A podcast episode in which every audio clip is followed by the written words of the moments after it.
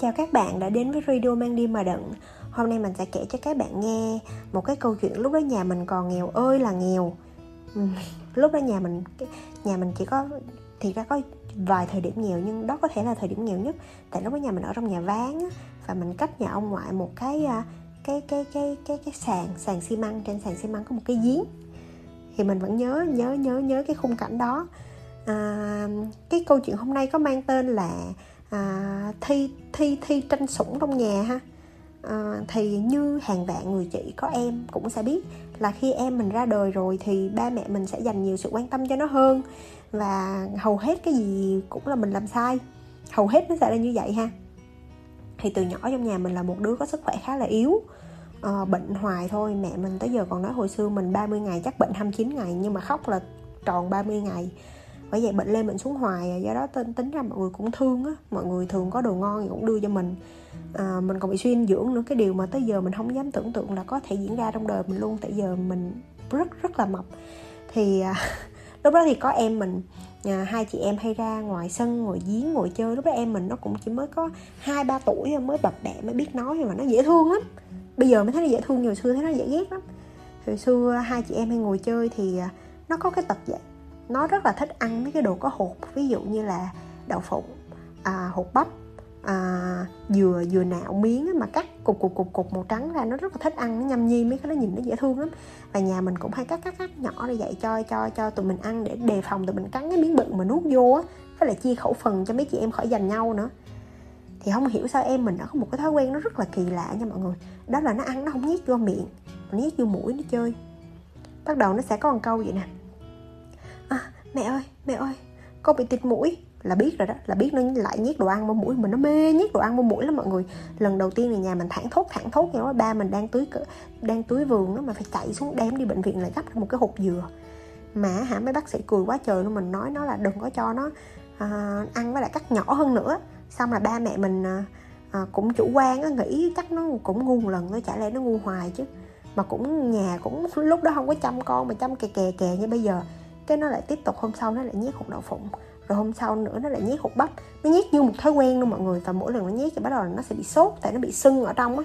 Nhiều khi là nó nó nó không nói liền và một hai ngày sau nó mới nói. Không hiểu sao luôn suốt ngày nhét vô mũi thì lúc đó mình lần đầu mình còn thương nó mấy lần sau mình thấy bực nó luôn á. Suốt ngày quan tâm chăm sóc tới nó rồi đưa nó lên bệnh viện rồi về chăm nó ha. À, chăm nó thì đương nhiên quên chăm mấy đứa con còn lại rồi.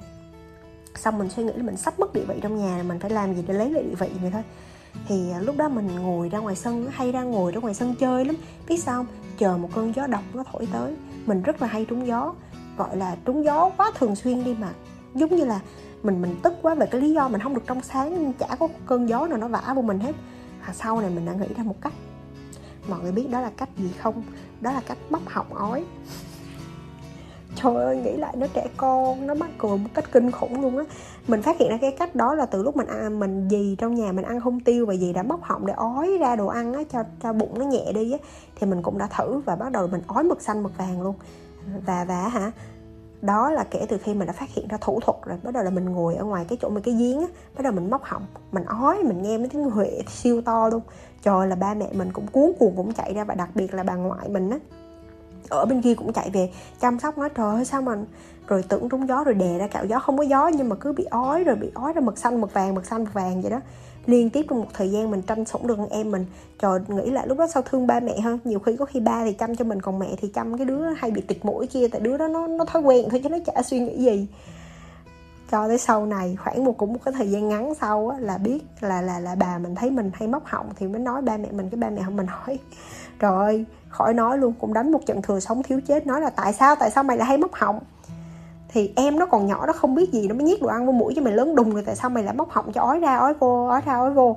Người đã quầy gầy như cái que củi rồi còn không có chịu ăn vô.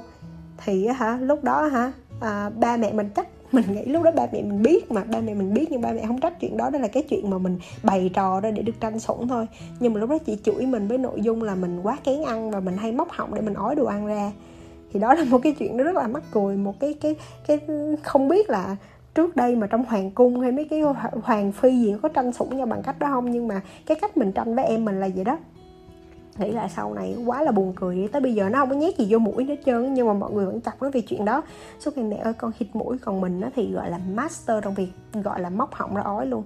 Và cái kỹ năng đó dù hồi nhỏ nó bắt nguồn từ một cái câu chuyện không hay ho, nhưng mà lớn lên nó cho mình một cái kỹ năng để nhậu không xỉn. Khi mà nhậu quá nhiều, mình chỉ cần chạm nhẹ vào cuốn họng mình là mình ói hết và nhiều người nói cách đó không tốt nha. Ói là bạn sẽ bị sặc á, nhiều khi bị nghẹt thở này nọ không? Với kinh nghiệm ói từ hồi nhỏ của mình bây giờ mình chỉ cần chạm vô cuốn họng một cái là xong, xuôi, nhẹ nhàng, thậm chí tiếng động siêu êm, không ai phát hiện ra luôn. Thì à, cái này không phải để khuyên các bạn thử nha, nhưng mà mình chỉ kể một cái chuyện vui vậy thôi. Thì à, đó là cái câu chuyện hôm nay mà mình muốn chia sẻ với tất cả mọi người trong radio mang đi mà đựng.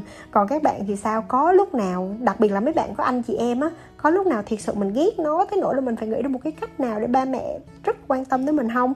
Thì hãy chia sẻ với mang đi mà đựng nghe còn bây giờ thì bye bye.